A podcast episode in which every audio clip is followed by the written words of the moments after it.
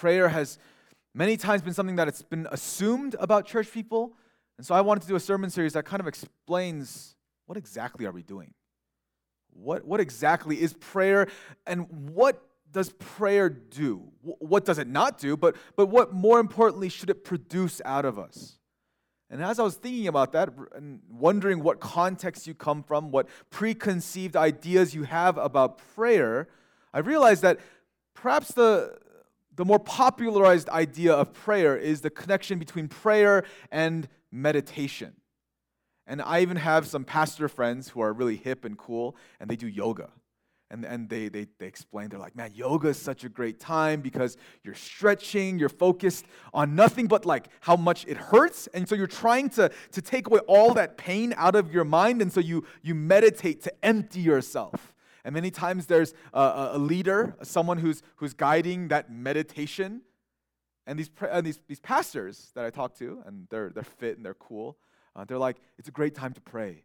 Because you know they're trying to get you to empty yourself to, to deny yourself. And they're like that's like the bible like you deny yourself and you you accept christ. And so they're they're in those those hot yoga studios or, or whatever yoga studios and they're they're stretching out and they're um, they're praying but i realize for the for the rest of us for the normal person, they're not always going to be directed towards praying to God. And so this idea of meditation ends up being uh, ends up being more of the Buddhist idea, which is about emptying yourself, just denying yourself, being being zen. Where it's no longer about your ego, your anxieties, your stress. Everything is just gone, and you're just in this place of bliss. That's not exactly what prayer is all about. Prayer is not just something that you do to, to de-stress. Prayer is not something you do just to just to say, oh, I have all these worries, and, and if I just if I just say it, then it's gonna be good. It's come to a point where there are even some believers, some Christians who think, who have made prayer to be something where if you name it and claim it, you'll receive it. That if, if, if you say, I, I'm going to, to receive this, I'm going to get this, in the name of Jesus, I'm going to get it. And it's, it's brought up a false theology regarding prayer. At the core of what prayer is, and by no means am I an expert, by no means am I, am I someone who's even qualified, who should be able to even be qualified to tell you what prayer is. But at the end of the day, what I can say with confidence is prayer is not talking to God as if He was a genie or going to God as if He was a vending machine to go and press the right buttons to say the right words that God will produce an outcome that we desire. Instead, prayer does the exact opposite of that. That it's not us dictating to God what we want from Him. It's actually God speaking to us what He wants from us, and Him explaining who we are, our identity.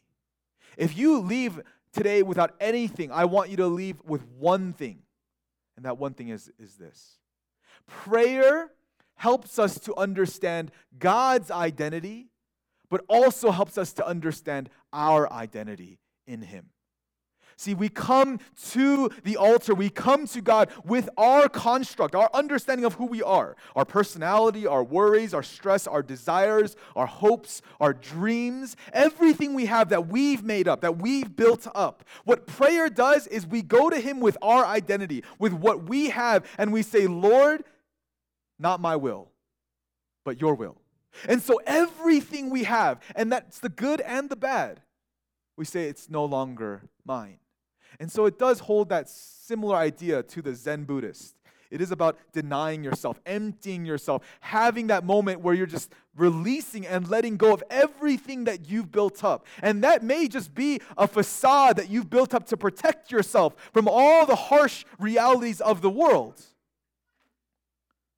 But what does happen in prayer, because it's not simply a time of meditation, but it's a conversation with a living God that God doesn't leave you empty. He doesn't leave you there just to, to be zen, to be cool, to be chill, to be worry free. But instead, He begins to speak truth into you. He begins to speak into your life in a way that only you can understand. only you can hear. And the way that we refine the way in which we hear from God is through His Word, through the Logos. So today we're going to be going over the, the, story of Abraham, and it's found in Genesis. But before we turn there, or as you're turning there, uh, I'm, I'm here to also advertise a little bit.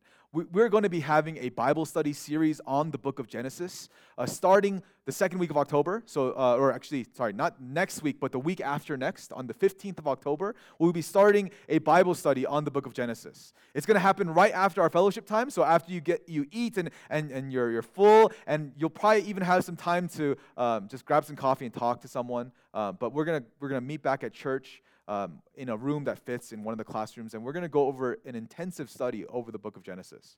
Uh, and it's kind of, I, I haven't even laid out how many weeks it's going to be uh, because I have so much to say and, and teach on this book, on this amazing book. And it's going to be a little bit of the original Hebrew. It's going to be over the, the stories of the patriarchs, over the story of creation, over the stories of everything. And so if you're just hungry, if you're interested, uh, I'm interested in feeding you. I'm interested in just teaching you what, what the word what the word says, what, what the book of Genesis says. And so, uh, October 15th, after our time of fellowship, we will be meeting for that Bible study. But really, the reason why I even want to have this Bible study is because these narrative, these stories of these people are so intense. They're so jam packed with so many things that we need to take some time to go over it. But let me give you a little background with this guy, Abraham. So this guy Abraham, um, he grew up in a, in a place called Ur with his dad, and his dad, for whatever reason, just said, we're going to move. We're going to go and we're going to move to, to a different place. And so Abraham's moved up, and they, they moved to this place called Haran.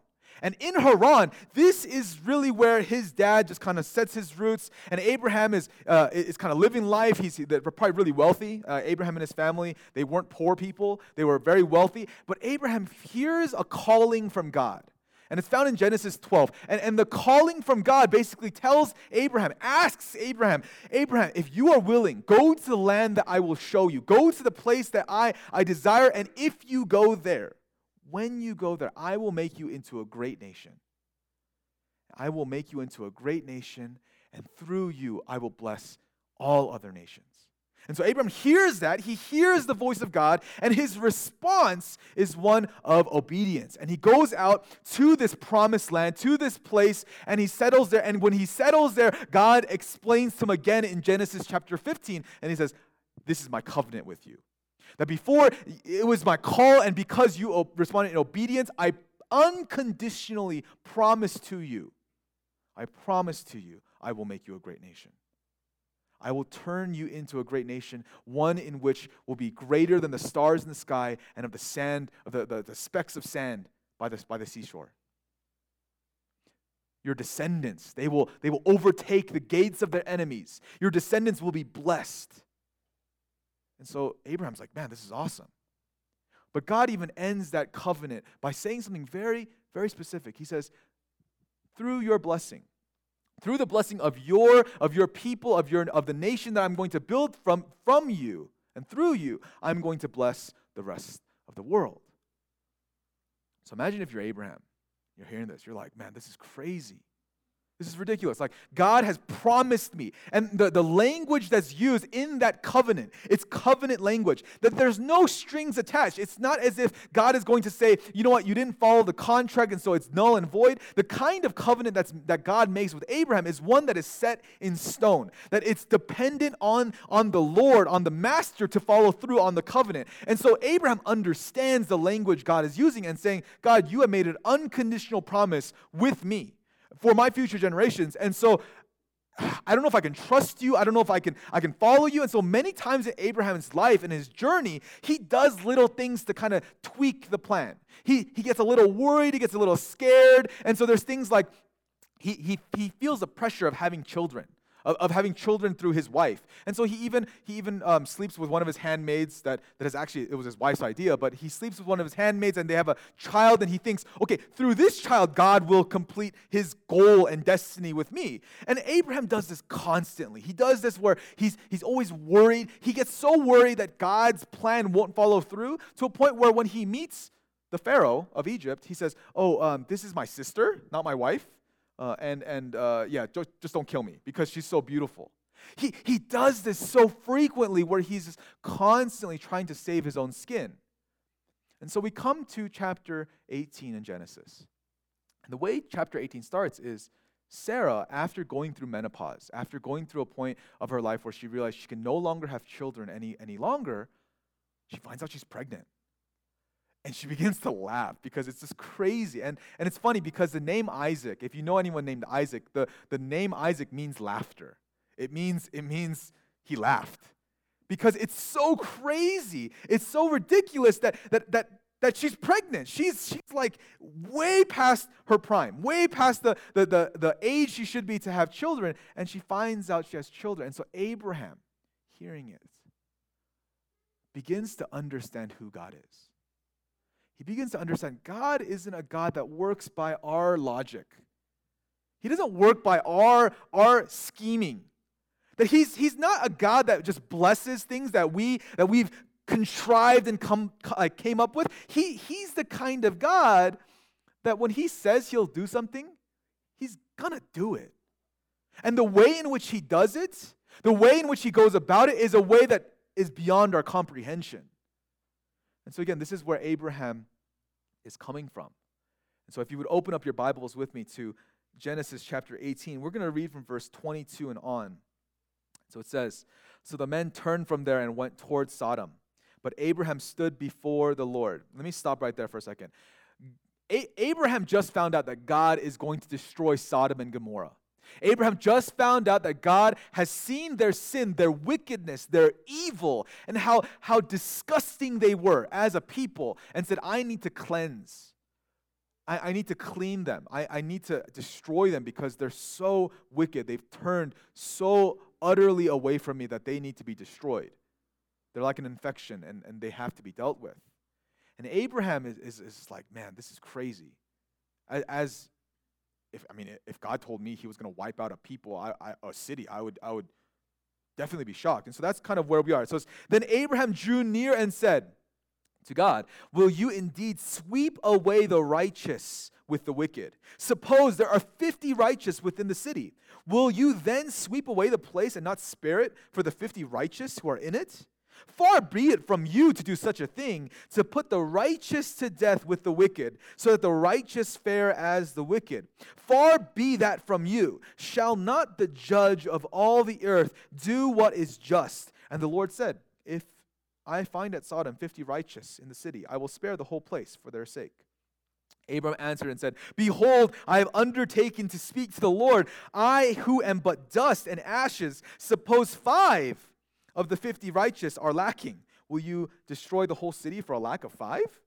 And then he said, I will not destroy it, for if I find 45 there. Again, he spoke to him and said, Suppose 40 are found there. And he answered, For the sake of 40, I will not do it. Then he said, Oh, let the Lord not be angry, and I will speak. Suppose 30 are found there. He answered, I will not do it if I find 30 there. He said, Behold, I have undertaken to speak to the Lord. Suppose 20 are found there. He answered, For the sake of 20, I will not destroy it.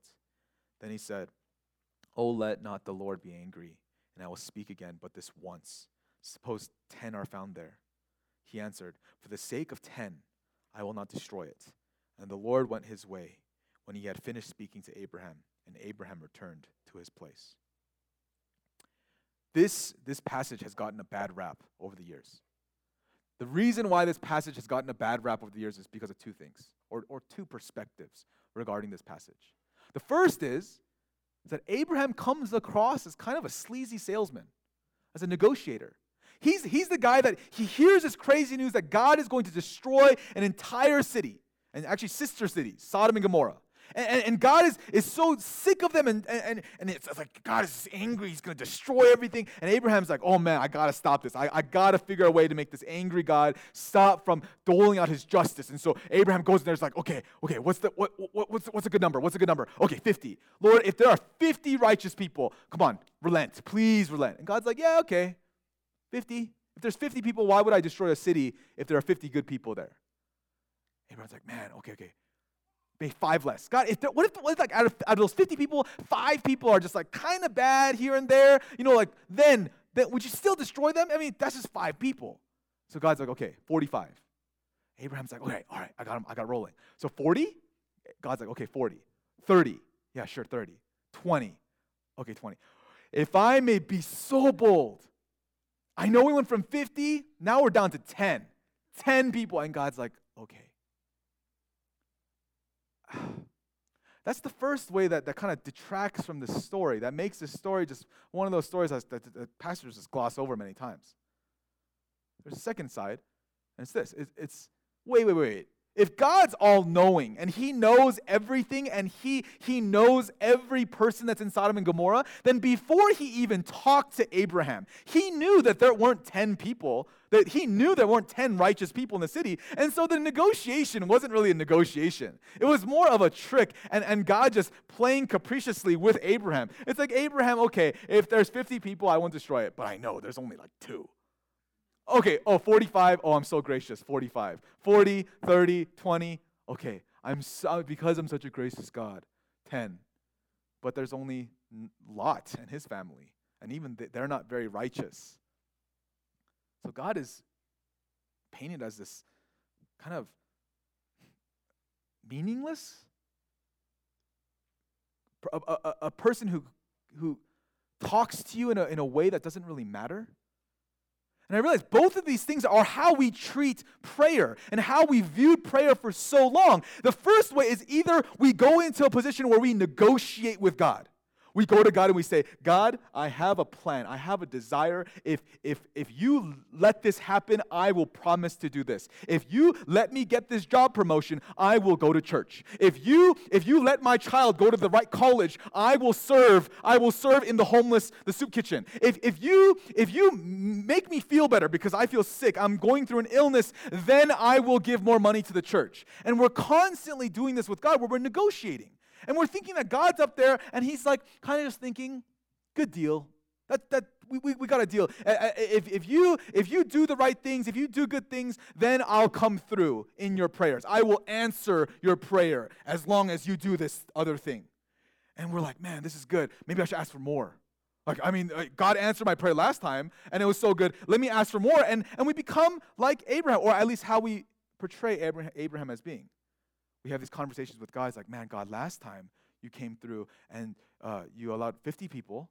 Now, now let's, let's go better, like 40, 30, 20, 10. And so our prayers become more bold. We're, we're like, man, my prayer life is great because I'm asking God for these amazing, extravagant things because I know God is, God is going to answer them. Or we take that second stance where we're saying, God already knows.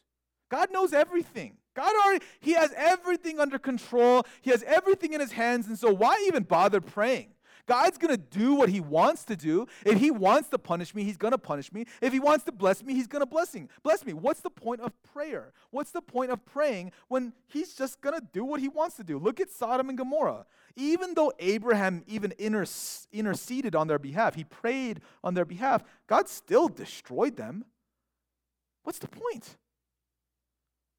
And so don't worry, I'm not going to end the sermon there. It, it doesn't end with, with, with doom and gloom, but I want you to understand, I want us to understand what prayer is. And it's neither of those things. And it's so important we understand that it's neither of those things. And instead of us negotiating with God or just going to stance that says, God, you know what to do, just do it, I need us to understand that it's about Abraham in this story and what Abraham learns through this story. First and foremost, God cannot be changed, He cannot be swayed, He cannot be convinced. But what can happen is that we can become con- convinced. We have to understand the characteristic of God. God is perfect, meaning his plan is straight, his plan is true, and it's the best possible outcome for any of us. If we are perfectly in God's plan, it is the best. There is nothing that we can do that is better than God's plan. That is kind of the, the basic framework that I'm working with here. God's plan is the most prosperous for you. It is the one that will produce the most success out of you. And so when we go to God and we come with our plan, our, our, our criteria for what makes success, we're assuming something. We're assuming that my plan is going to work better than your plan, God. And I think this is actually the, the, great place to start prayer. I, I'm, I'm, being, I'm being totally serious. A great place to start prayer is in honesty speaking to God what you think is the best. Lord, I really want this promotion. I really want this raise. Lord, I really want my son and daughter to go to this school. Lord, I really want to date this person. Lord, I really, I, I really want to do this. I really want this. I really want that. The, the thing is this because we understand it's not a negotiation anymore. It's no longer about trying to trick God into giving what you want and trying to get, get what you desire. It's about being honest. And I think Abraham was being honest with God. He was saying, God, you're a good God. Would, would you please spare the city? Would you please give me what I want and spare the city for 50 people? And God, in, in a relationship, in a conversation, says exactly what a good, good father does. Yeah, son, of course. Of course, I would not destroy that city if there were 50 good people. And then the, the conversation continues and, and, and it gets better and better, and to the point where Abraham's like super excited because he's like, man, if there's 10 people, God will relent from his destruction on the city. And so, what happens after the story is Abraham goes out into the city searching for righteous people. He goes out into the city looking for people who love God, who want to follow God, who want to be with God. And Abraham is, he comes to a, an understanding. He comes to God's understanding of things. That that city was wicked. That city was evil. And not evil where there were redeeming qualities. And this is why I hate when pastors preach on Sodom and Gomorrah and say that Sodom and Gomorrah was better than our, our culture today. I, I'm sorry, it is not the same. They were far more depraved than we ever are. It's, it's just not. That, that's not a, a way because when we say that God is going to relent for 10 righteous people, because we're covered by the blood of Jesus, there are way more than 10 righteous people in this room because of Christ and our desire to be with God and understand God. Sodom and Gomorrah was not like that. And again, if you go to the Bible study, we're going to go into depth about what Sodom and Gomorrah really was like, and it's crazy. It's crazy how depraved they were, how, how disgusting they were. So Abraham's going out there and he's seeing it with his eyes. He's talking with the people, trying to find the righteous people. And this is, this is, I think, the outcome of prayer in many ways. Abraham sees their sin, he sees that they're just irredeemable. Not because of God, God wants them to be redeemed. We see this time and time again, even in the Old Testament. Look at the, the story of, uh, of Jonah and, and the Ninevites. God wants to redeem an, an, a pagan, evil people. But Sodom and Gomorrah, they were the epitome of, of rebellion to God. And Abraham, again, is witnessing this. And so Abraham, because of his prayer, begins to understand the heart of God. See, Abraham understands that God wants to relent, that God wants to save the city on behalf of 10 righteous people, that God is willing to do that. But as Abraham goes out and sees what is reality, he says, There aren't even 10 righteous people. And so Abraham begins to understand God's plan. He says, God, you're, you're a good God. And you're not destroying the city because you're just angry.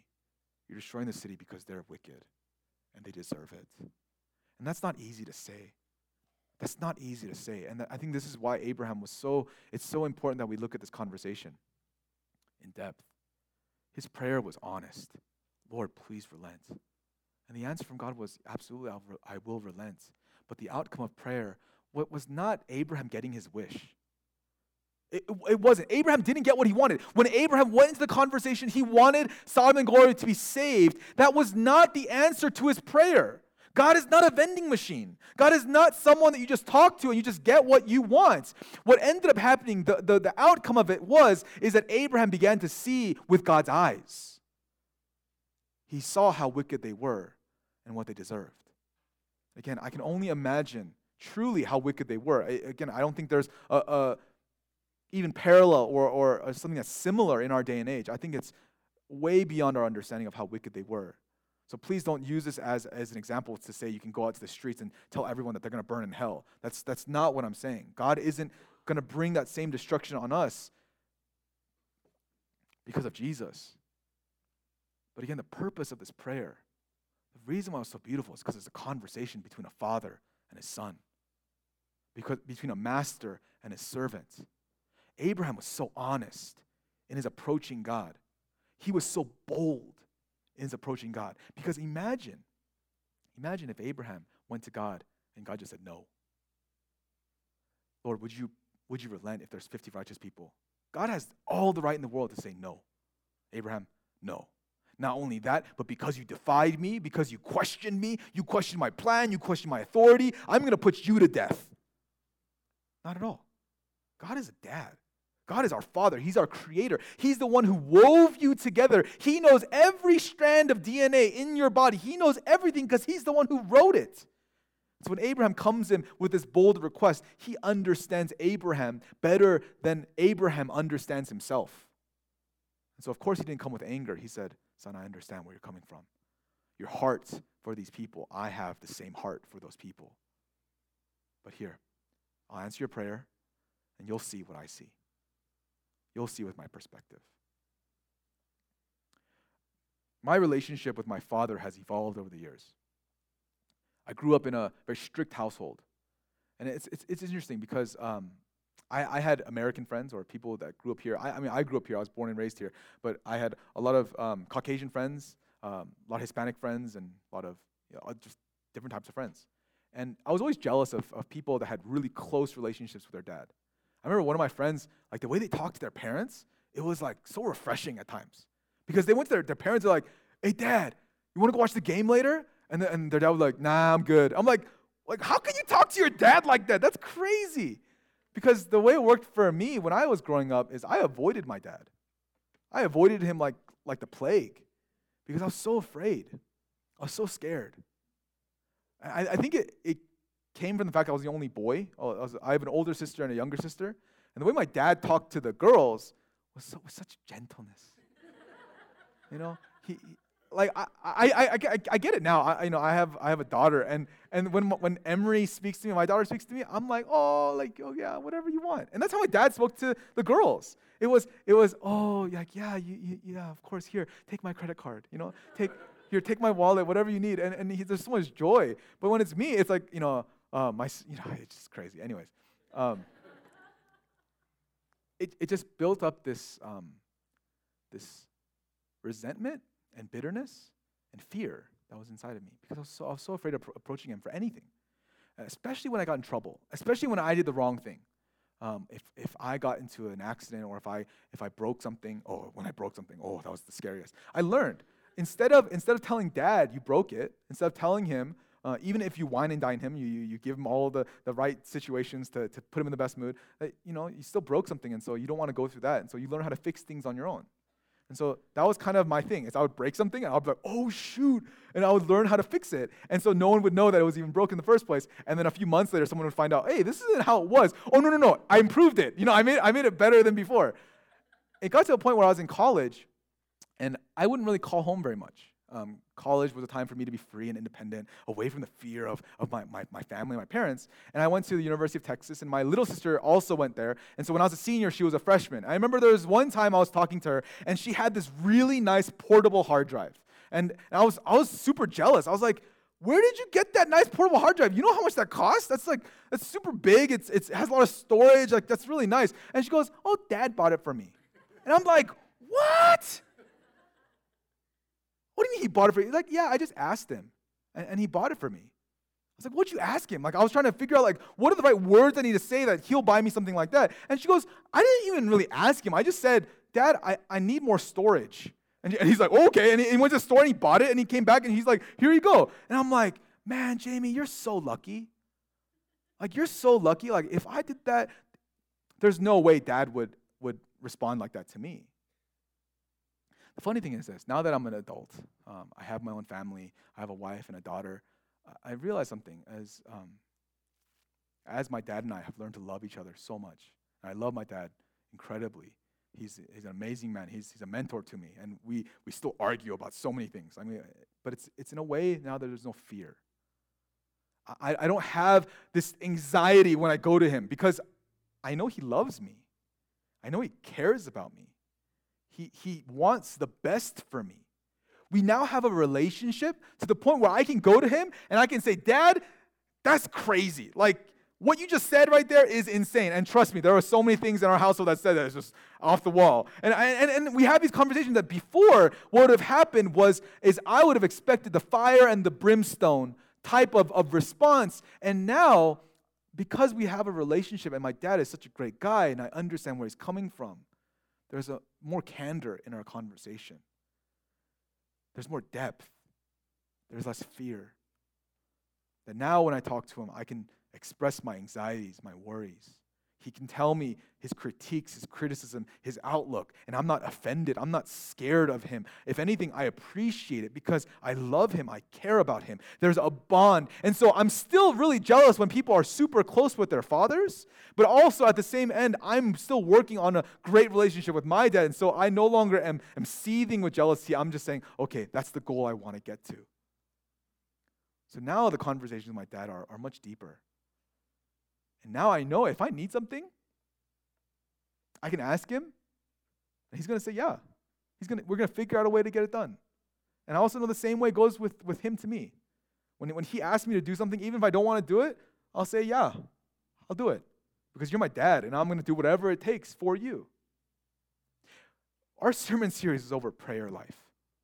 The way we need to start understanding what prayer life is, it's not about negotiating with God. It's not about God knowing everything, so we don't even need to talk to him because he's got everything in his hands. That is a very immature response to prayer. That, is my, that was my response during college. I don't need to talk to my parents. They're, they're all good. They, they, they know what they're doing. Their lives are set. They, they'll be fine without me. Prayer is about communication with someone you love, someone you care about. And as you talk to them, it's, it's not about imparting your wisdom on them. It's not about imparting what you know to God. It's actually saying that moment, God, this is what's going on in my life. These are my anxieties, these are my needs, these are my, my joys, these are this is what's going on. And God having the right to speak truth into your life. Say, my son, my daughter, take a look at, at this. Take a look at from this perspective. See, this is why I'm doing this in the way I'm doing it. Understand me. Understand my heart. And if we're like Abraham, even if God, even when God destroys Sodom and Gomorrah, because we already had that conversation with Him, because we already spoke to Him in our prayer life, and even though the world may look at our prayers and say, see, your prayer wasn't answered, they died, that we'll say, no, God is still good. God is the one who walked through with me, through my loss, through my pains. I love Him, I care about Him and I'll continue for the rest of my days to pray to Him because He answers my prayers. Let's pray. Father, we thank you that we are your children through the blood of Jesus. God, that we, we are given the privilege, the right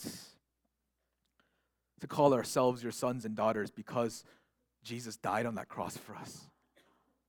Lord, that you would love us in that way. And Father, I, I, I repent forever looking at you as an angry and wrathful God, but when you are so gentle and so loving and so caring. Father, I pray that we would get to know your character. And Father, we would learn to embrace our identity as your children. God, that we would have a boldness like Abraham to come to you in honesty, saying what is on our minds, what we think, our thoughts, our prayers.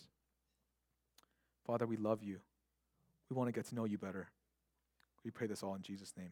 Amen.